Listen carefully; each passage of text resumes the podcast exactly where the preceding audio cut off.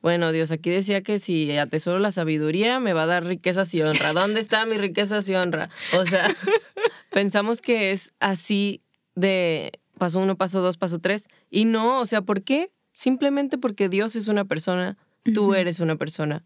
Es una relación.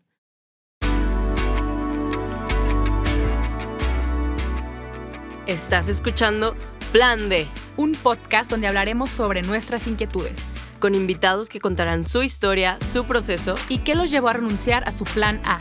¿Por qué lo dejaron todo y comenzaron a seguir a Dios? Yo soy Clara Cuevas. Y yo soy Romina Gómez. ¿Te atreves a escuchar? Hola amigos de El Plan D, bienvenidos a un episodio más. Aquí ya ven que las, que las risas nunca, nunca faltan. Es como, es muy divertido venir a grabar y más cuando, cuando es en, cabina. Entonces agradecemos mucho a, Greta y a Maya que nos hacen el favor de estar aquí con, con nosotras. Espero no, no, no aburrirlas tanto. Em, pero bueno, ¿cómo estás, Romina, en este día? En este día nublado, triste después de lo que pasó ayer en nuestra ciudad con frío. Bueno, para los que no viven en Guadalajara y en México, pues igual es medio difícil, ¿no? Entender este, esta onda de, la, de todos los temas del narco. Porque está muy chistoso, ¿no? Como que vas a otro país. Ay, he escuchado que está bien feo en México. No, pues no, realmente no tanto. O sea, no es como que salga. Uno siempre dice, no, no es como que salgas y te balacien. Y luego es como. Y luego ayer, bueno, bueno, sí. Sí te puede Sí, pero no. Justo ayer sucedió ahí una balacera en, un, en uno de los centros comerciales pues más, eh, pues más, que más fresas, donde hay como más, más dinero. Y sí estuvo muy, muy feo pues porque fue a plena luz del día, había niños, había familias en domingo, o sea, imagínate los restaurantes llenos, la gente, pero se escuchaba neta cañón, o sea, una amiga vive ni siquiera tan cerca, o sea, en un coto de por ahí, dice, yo sentía que estaban en con mi vecina. No manches. Sí, o sea, neta estuvo muy, muy, muy, muy feo. Entonces, pues bueno, se queda como la zozobra de, de la violencia, ¿no? Y creo que, no sé, pues, pero en esos momentos, creo que todas las personas que estaban ahí en Andares o en Landmark o en toda esa zona estaban, pues, con esta sensación, ¿no? De necesito ayuda, o sea, necesito protección, Dios, ayúdame.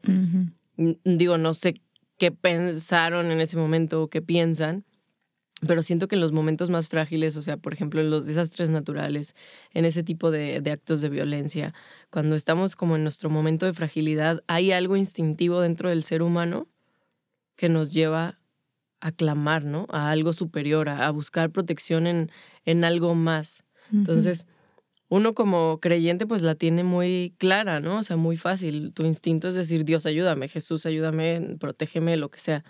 Pero ¿qué hace la gente que cree en el universo en esos momentos? O sea... Es una gran pregunta. ¿Cómo pides ayuda? a ver, no nos estamos burlando, pero así no... No, es pregunta real. Es pregunta real, honestamente. No es como que vayamos a estar de poder de manifestación para que no nos pase nada. O sea, ¿cómo, cómo lo haces genuinamente, no?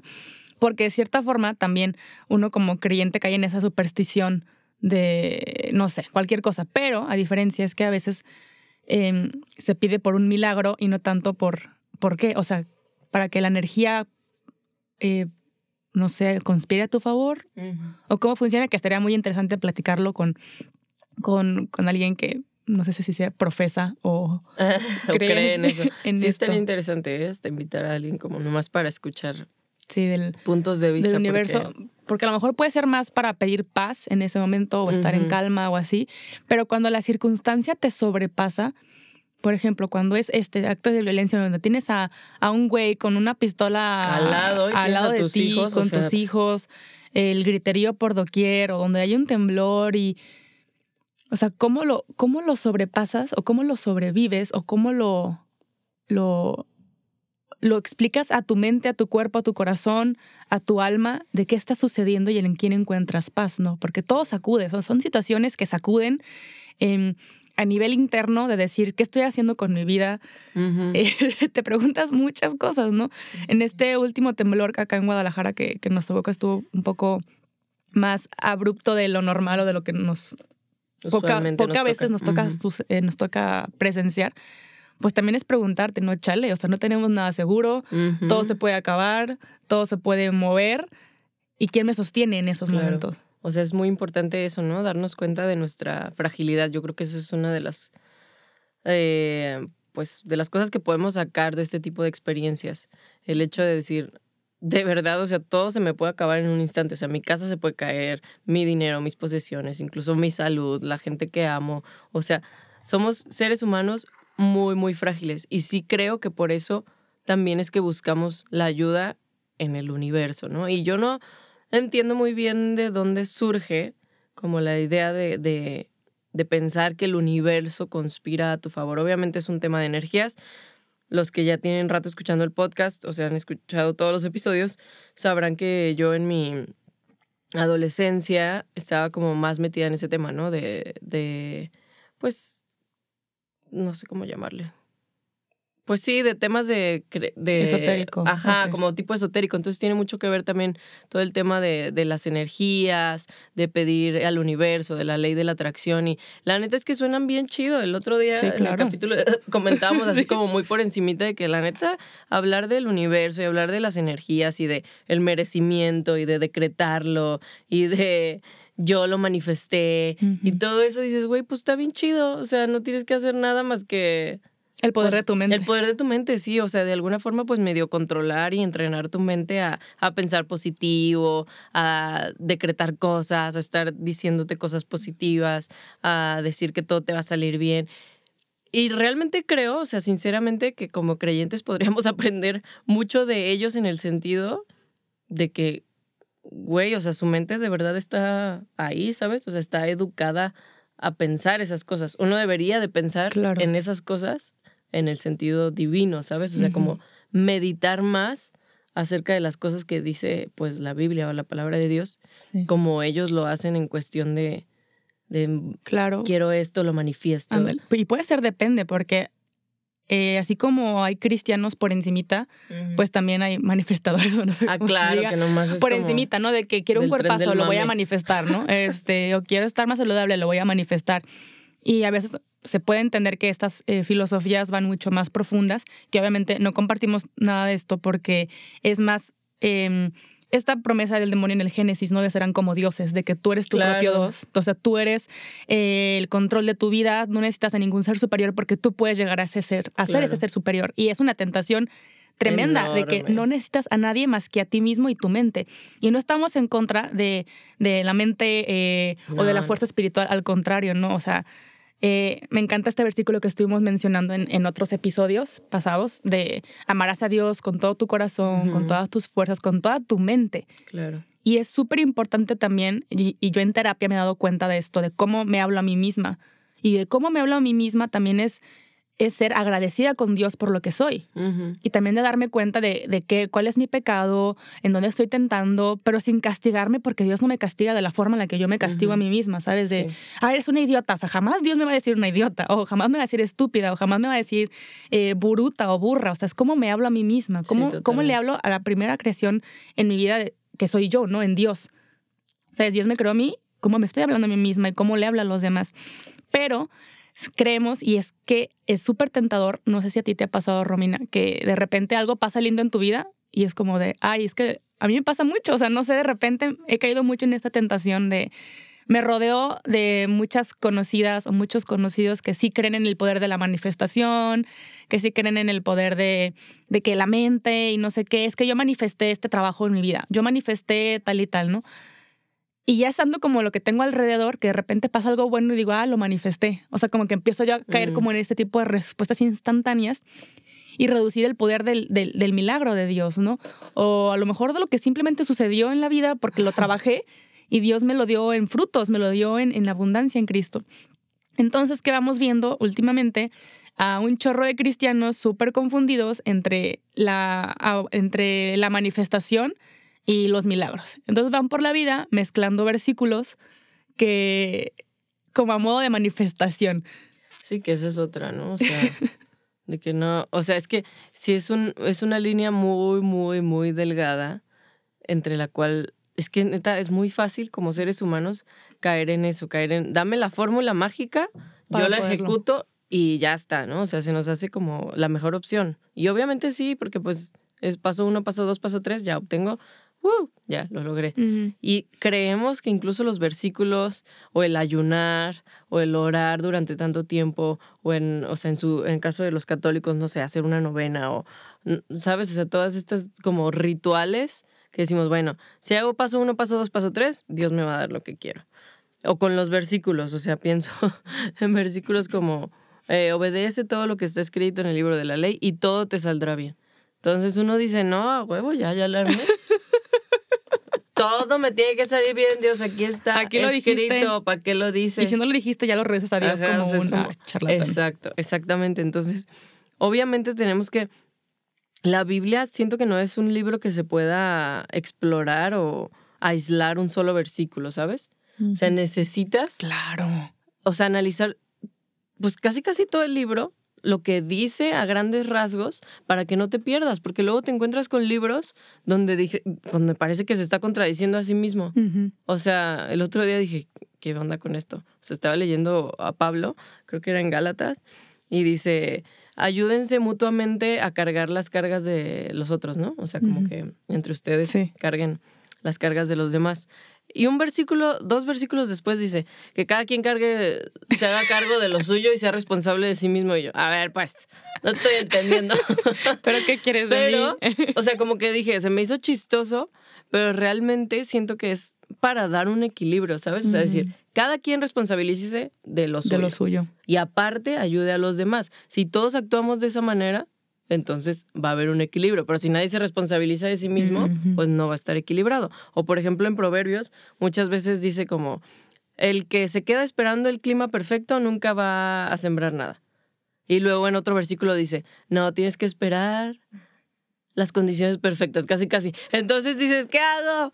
Y es ahí cuando dices, bueno, necesito al Espíritu Santo que me guíe claro. O sea, es ahí cuando dices, necesito una, hasta para leer la Biblia necesito depender de Dios, que me guíe y que en el momento adecuado me señale que sí y que no, cuál es la respuesta adecuada para ese momento. No es un mantra, o sea, los versículos no son un mantra como ya aquí eternamente, lo usaré para todo. Repetitivo. O sea, no. lo tatúo y... Claro. Sí, como este versículo que dice, eh, deleítate en el Señor y Él te dará los anhelos de tu corazón. Ah, bueno, lo voy a mirar todos los días al Señor y, ay, me deleito y ya me va a dar lo que yo quiero. Quiero un novio, un carro, un trabajo donde gane más de 50 mil pesos. O sea, y luego ves gente traumada, frustrada porque no me funcionó. No me deleité lo suficiente en el Señor. Y caes en eso, y caes en el castigo de, de esta, te abrumas pensando cuál es la forma de deleitarme correctamente en Dios para que me dé los anhelos de mi corazón, porque no lo estoy haciendo bien y te enfocas en eso que estás haciendo mal en lugar de ver todas las riquezas de las promesas de Dios y en lugar de ver el versículo como un, ¿qué me está mostrando esto? de característica de Dios. claro. ¿Qué me está mostrando esto de mi pecado? ¿Qué me está mostrando esto de la circunstancia de mi vida, pero en el contexto en el que fue escrito? Porque muchas veces vemos estos versículos y es como, ah, sí, sí. Mi, mi, anhelo del corazón es un marido que me mantenga, un viajar todos los días, o sea, como cosas así que dices, ok, sí, cuéntaselo a Dios y compártele tus locuras, tus sueños y ya.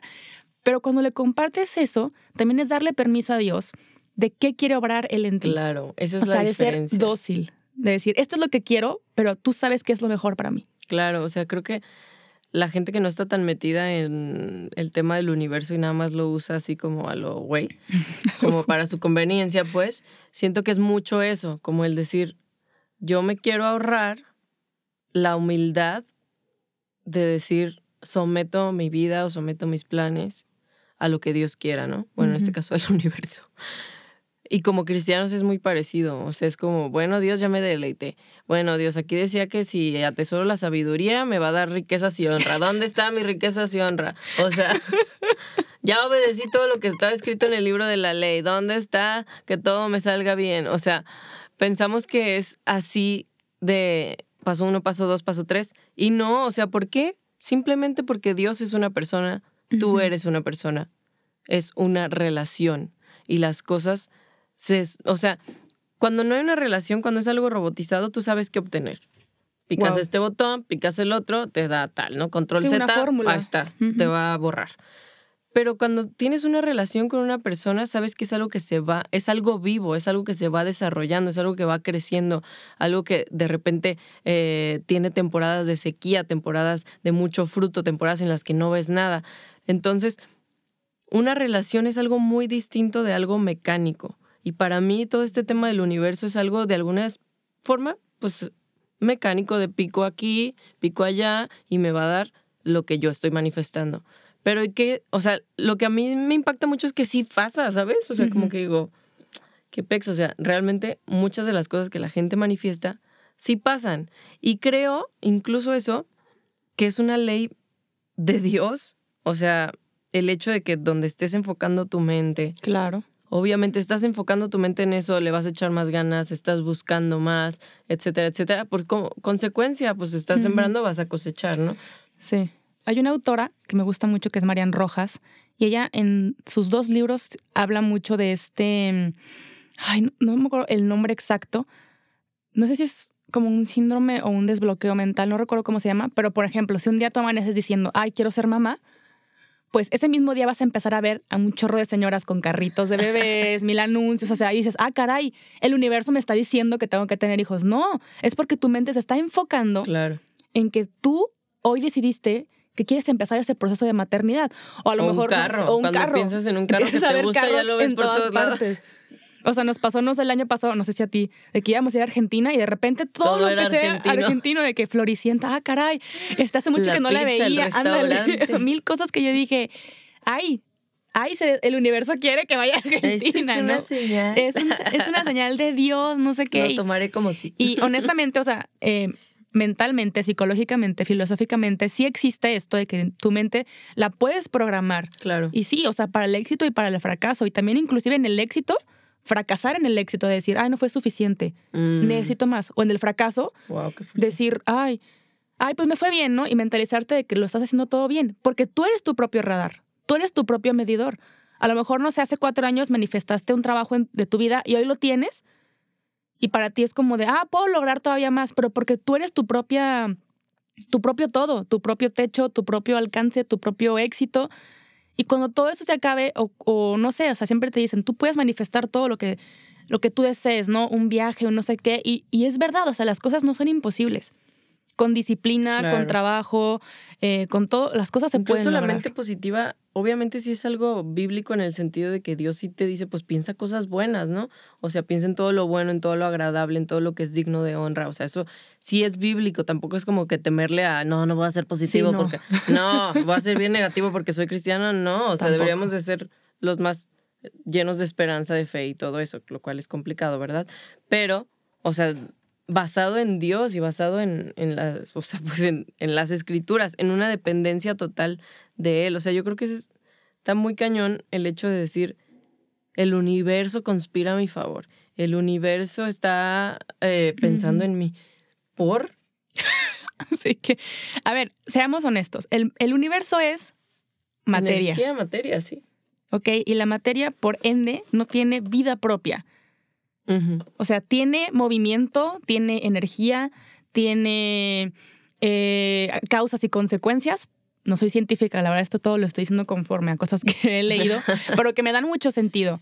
Y hay movimiento. O sea, el universo no podemos decir que es un ser vivo solo porque se mueve. Es un ser, es, un, es una materia que su función es que se mueva todo lo demás. Pero para que algo se mueva, alguien tuvo que haber que hecho o programado, se lo quieren ver así, para que se mueva. Me encanta como poner este ejemplo de, de, no sé, de la flor, ¿no? ¿Cómo le haces para que la flor brote? Ah, bueno, alguien tuvo que haber puesto una semilla. ¿Y cómo sabes que la semilla no sé qué? Bueno, alguien tuvo que haber creado la semilla. ¿Y cómo sabes que en la creación de la semilla con tal compuesto, tal y tal? O sea, nos vamos tan atrás que llegas como a estas fórmulas químicas de agua, eh, oxígeno, tal y tal, que son cosas perfectas dentro de, de, todo el universo, ¿no? Y te va haciendo tan atrás, tan atrás, tan atrás, que para lo que se mueve hoy, tuvo que empezar ese movimiento alguien que lo diseñó. Y son como temas muy, muy interesantes de, de verlo así, pero si basamos nuestra vida, nuestra existencia, nuestra mentalidad, nuestros propósitos en que depende de lo que yo manifieste, ¿qué pasa el día que algo no esté en tu control? Exacto. Ay, no manifesté esto, ¿por qué me salió así las cosas? Sí, o sea, qué piensan al respecto de esas Sí, eso sería muy interesante. Una gran pregunta.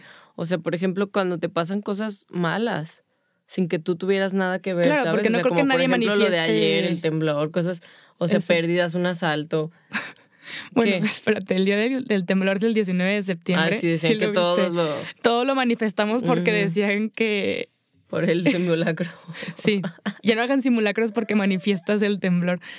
A ver, son causas naturales de un mundo natural, que ahorita venía pensando, a lo mejor es como muy New Age, no lo sé, que el, el universo en sí es tan perfecto que cuando algo atenta contra el mismo universo, o sea, el, el creador del universo, no es que Dios castigue, sino como el mismo universo en su naturaleza, tiene un ciclo y tiene un motor. Que si algo atenta contra ese ciclo y ese motor, pues va a haber un desorden. O sea, no sé, me pongo a hablar, no voy a decir, no lo quiero, es como una teoría que tengo en la cabeza, la podemos refutar, me la puedes refutar. Pero, por ejemplo, los temas del aborto, o sea, cada vez hay más eh, legalización del aborto y el aborto, el, el embarazo es un proceso natural. Es un mm. proceso eh, que ahora sí que todo el cuerpo cambia, que toda la atmósfera cambia y que se interrumpe, si lo queremos hablar en, temas de energía, se interrumpe la creación de vida, pues está sacudiendo también algo ahí. Tienes toda la razón, o sea, poniéndolo ahí desde el tema... Sí, desde el tema de energía y estas cosas. no, sí, tienes razón, estás interrumpiendo un proceso de vida muy cañón. o sea, o sea, si lo quieren pensar todavía más acá más metafísico. Astral. No, pero si te pones a pensar realmente, o sea, el cuerpo de la mujer es un portal de vida, o sea, está muy profundo, es muy fuerte el hecho de, de que como mujeres puedas, o sea, cargar vida y ser un portal para que alguien llegue a la tierra, o sea, un alma nueva está llegando a la tierra a través de ti y si tienes toda la razón, el hecho de, de tener eso creo que pues es algo sagrado y ese es el problema, ¿no? O sea, el hecho de, dejar de ver la vida como, como algo sagrado. Creo que, ese, o sea, nunca lo abordan desde ese punto. No, pues no. Siempre lo quieren echar como desde el punto eh, católico cristiano, que muchos y... Pero no, o sea, realmente va más allá. O sea, creas lo que creas, es vida. Y el proceso lo estás interrumpiendo. Entonces, es imposible que no tengas consecuencias emocionales, espirituales, físicas de eso. Entonces. Y, del tema de, aborto, por si quieres escuchar más, tenemos dos episodios de, de, este tema abordándolo desde la escucha, abordándolo desde las causas, consecuencias eh, y testimonio. También tenemos un tema muy interesante respecto a eso. Sí, sí, es muy bueno. Pero volviendo al tema de utilizar los versículos como talismanes. Por ejemplo, está este otro versículo de todo lo puedo en Cristo que me fortalece. que me encanta porque es como la Greta se lo tatuó. Ahí lo tiene. Ay, Greta, no. No te creas, er-, eres libre. Pero, o sea, sí pasa un montón. Yo lo escucho mucho de repente en eh, no sé, en gente que está haciendo un nuevo proyecto de vida. Es que todo lo puedo en Cristo que me fortalece. A ver, está padre como un grito de, de júbilo. Sí, está ¡uh! cool. Y, pues en parte sí, es cierto. Es cierto, toda la razón. Pero, si lo usas. El del versículo no es ese, o sea. Ahí quería llegar.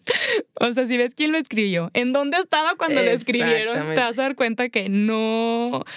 No lo hizo. era motivacional. Exactamente. Exactamente. Principalmente era Pablo en la cárcel, no, no más así como Em, no, pues no era como un, ay, si ustedes muchachos van a estar felices y, libres y en Dios, o sea, sí, claro, es un mensaje de esperanza y en alegría porque obviamente Pablo decía, no pongan sus esperanzas solamente en lo que son aquí en la tierra, sino en el reino de Dios. esa, es la, mentalidad, no es nada más para que lo uses porque, para que gane tu equipo de fútbol, que honestamente creo que todo el mundo hemos caído en eso, ¿no? Estás eh, jugando algo, una final o algo, y ay, Jesucito, ayúdame, o no sé qué. Y honestamente. O sea, lo chistoso, o sea, ahorita leyendo el contexto del versículo, o sea, Pablo les está diciendo, o sea, yo sé vivir en escasez y sé vivir en abundancia. He aprendido el secreto de vivir en cualquier situación, sea con el estómago lleno o vacío, con mucho o con poco. O sea, y no, no estaba manifestando, yo manifiesto mucha comida, mucha abundancia. y aquí en la cárcel. él decía, tenga mucho, tenga poco, yo todo puedo por medio de Cristo que me da las fuerzas. O sea, fácilmente Pablo, una persona tan mentalmente poderosa, porque se me hace muy poderoso una persona que estando en la cárcel diga esas palabras. O sea, él fácilmente pudo haber dicho, yo voy a manifestar que me vaya súper bien en la vida, ser millonario, ser rico, que nunca me metan a la cárcel y voy a seguir a Cristo al mismo tiempo. O sea, pues está padre que busques cosas buenas, que trabajes por ellas. Obviamente no vivimos en ese contexto en el cual se nos persigue religiosamente, por lo menos aquí en México, ¿no? Pero, o sea, Pablo tenía un algo más que la manifestación de cosas terrenales. Y creo que esa es la máxima diferencia entre buscar el universo y buscar a Jesús. O sea, es, es el hecho de decir, bueno, obviamente me encantaría tener la comodidad, las cosas buenas, las riquezas, las relaciones, todo precioso. Pero voy a aprender, porque él dijo, o sea, Pablo decía, he aprendido, obviamente es un aprendizaje, no es algo que se da, he aprendido a contentarme en la abundancia y en la escasez, porque todo lo puedo en Cristo que me fortalece. O sea, él está diciendo, cuando no tengo nada, sé estar bien y cuando lo tengo todo, también sé estar bien, porque como decías, o sea, tanto el fracaso como el éxito nos pueden robar. Entonces, se me hace padre el hecho de decir, los versículos tienen un contexto los versículos fueron escritos en cierto momento por cierta persona. Entonces, mm, hay una frase que dice un versículo sin contexto es pretexto y es verdad, o sea, no podemos nada más como, ay, seleccionar randommente, este sí me gusta, este sí me gusta, aquí dice que, que Jesús este, me va a dar todo, entonces este sí me gusta. Aquí dice esto y este sí me gusta. Ay, pero este no tanto porque este sí me pide que, este sí me exige que muera y tome mi cruz, entonces... Pues no. no, y luego también haciendo una, mezcolanza de, espiritualidades, así lo quieres ver. Y por eso vemos a tanta gente allá afuera, no sé, ves su escritorio y ves un ojo este, azul y luego una cruz y luego el que la virgencita, pero luego también el tapete de yoga. Sí, y está, está, está, o sea, no, no, te juzgamos, pero honestamente es un decídete, decídete.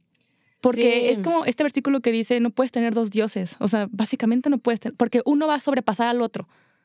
Claro. O tú vas a terminar siendo tu propio Dios, creando tu propia religión de que tú eres esta promesa que decía el demonio en Génesis, serán como dioses. O sea, tú ya eres tu Dios tomando lo bueno de todo y desechando lo malo de todo, porque obviamente, eh, no sé, tengo varios conocidos que son que practican el budismo y el budismo también de cierta forma les exige algo se exige muchísimo ascetismo, que es como mm.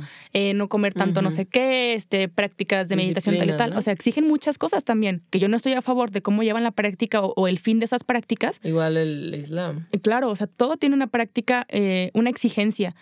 Pero si vamos por la vida con este, yo solamente quiero lo bueno de, o sea, honestamente, te voy a decir una cosa, la vida es un bueno y un malo todo el tiempo. O sea, es una dualidad constante en el que, como dice acá San Pablo, en el hambre, ¿a quién reconoces? En la abundancia, ¿a quién reconoces? Porque si solamente eres tú la propia fuente de tu felicidad, perdóname, pero humanamente un día se nos va a acabar. Y no digo que vas a ser una persona deprimente, triste, ahogada en tu tristeza todo el tiempo, no. Pero de nosotros mismos no puede brotar esa objetividad de todo va a estar bien porque yo lo digo constantemente. O sea, sí. Pero ¿por qué lo dices constantemente? ¿En quién, va a estar bien? Exactamente. Y aparte de decir, ¿y qué si en este mundo nunca está bien? Wow. O sea, Pablo nunca al final no fue como que tuviera la vida más, o sea, humanamente feliz o mm. próspera o lo que tú quieras. Pero él decía, o sea, mi eternidad, yo sé, o sea, yo vivo para Cristo. Vivir es Cristo y el morir es ganancia. Entonces siempre, pues creo que redunda el hecho de que el hecho de creer en Jesús te lleva a vivir para la eternidad y no para el ahora y eso hace toda la diferencia. Y que es muy difícil, obviamente o sea, pues porque vives en la tierra, tienes ganas de muchas cosas, te gustan muchas cosas, tienes sueños, deseos, emociones y todo.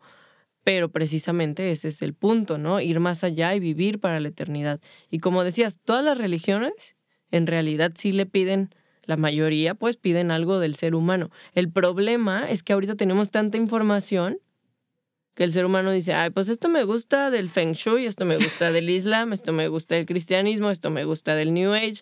Y, como dices, tienen ahí toda su revoltura. Y dices, ¿en qué crees realmente? O sea, cuando pasan estas cosas, ¿a quién clamas? ¿En quién tienes puesta tu seguridad?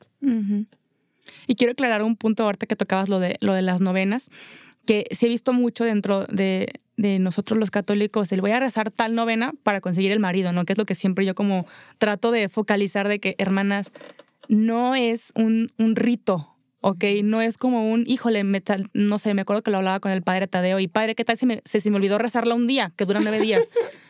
Pues nada, o sea, genuinamente no pasa nada. Lo que se invita con las novenas es tener la disciplina de la oración. Claro. Y purificación de intención, del por qué quieres un marido, burra. O sea, ¿por qué quieres un marido? No te digo burra a ti porque seas una burra porque pidas un sino porque, o sea, ¿cuál es la intención de que quieras un marido? De que te saque de tu casa, que te mantenga. O sea, ¿cuál es el propósito de ahí?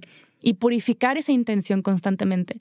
Porque muchas veces también, no sé, ay, ¿cuál es la novena de la emergencia para eh, me quedé sin trabajo? A ver, pues hay que rezar cuando se tiene trabajo y cuando no se tiene, no nada más, nada más porque ahorita me urge y después te olvidas de Dios. Eso es como que lo que quiero aclarar sobre las novenas. ¿Está mal rezarlas? no.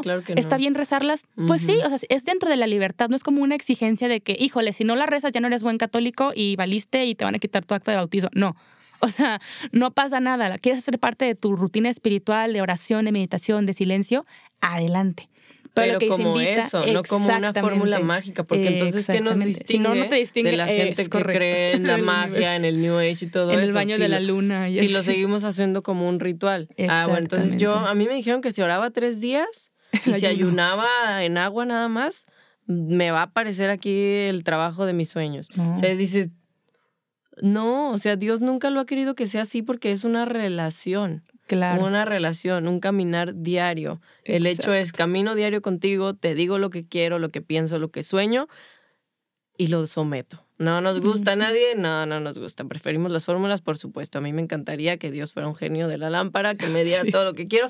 Claro que por supuesto que sí, a todos nos encantaría, pero Él nos ofrece algo mejor. Nos ofrece a Él mismo. Totalmente. Y lo decimos en el Padre nuestro constantemente, hágase tu voluntad. O sea, aquí en la tierra como en el cielo. Tengo esto, anhelo esto, me preocupa esto, me angustia eso, pero ahora sí que depositar en Él todo. Todo, todo, todo, todo, todo. Y cuando vengan los momentos de angustia, de desesperación, podemos decirlo así, ¿no? Tu mente, tu cuerpo, tu corazón va a decir, ok, en lo bueno nunca me faltó Jesús, ¿por qué en lo malo me va a faltar Él? O sea, ¿por qué dudar de su poder ahora que no lo veo, ahora que no lo siento, ahora que estoy en este hoyo, exactamente? O en la alegría, ¿no? Em, entonces, em, eso te invitamos a que te cuestiones realmente tus prácticas. Tus prácticas. y, las, sí, también nosotras, ¿no? Cuestionarnos si, te si nos estamos confundiendo, si estamos mezclando, si usamos los versículos como talismanes, si los usamos solamente en nuestra conveniencia, en nuestro favor. El llamado aquí es que tengamos el, ahora sí que lo que siempre se nos invita a hacer, el llamado a la oración constante honestamente, allá afuera es tan llamativo la meditación, el silencio, el no sé qué, porque nosotros cristianos nos hemos callado a hacer esa invitación al mundo también. A ver, somos cuerpo y alma, y por muchos años se nos hizo eh, fácil darle todo al cuerpo, todo al cuerpo o todo a la mente, y hemos dejado el alma a un lado. Por eso llega alguien y te dice, vamos al yoga, vamos a tal cosa. ¿Por qué? Porque te invitan a hacer 30 segundos de silencio y ya piensas que, ah, esto, porque nunca lo has hecho antes o porque nunca se hizo antes. Entonces, volver a la oración, porque el, si no oramos, el alma se asfixia, o sea, es el oxígeno para el alma. ¿Qué estás cargando? ¿Qué estás callando también? ¿Qué estás soportando en soledad? Entonces, eso es lo que te invitamos a, reflexionar, a meditar y a volver a la oración y a leer los versículos en contexto completo. Y no es para que sientas miedo de la Biblia y digas, ah, no es que no la voy a leer, la voy a malinterpretar. O sea, no. Pero saber que siempre se puede comenzar en algún momento.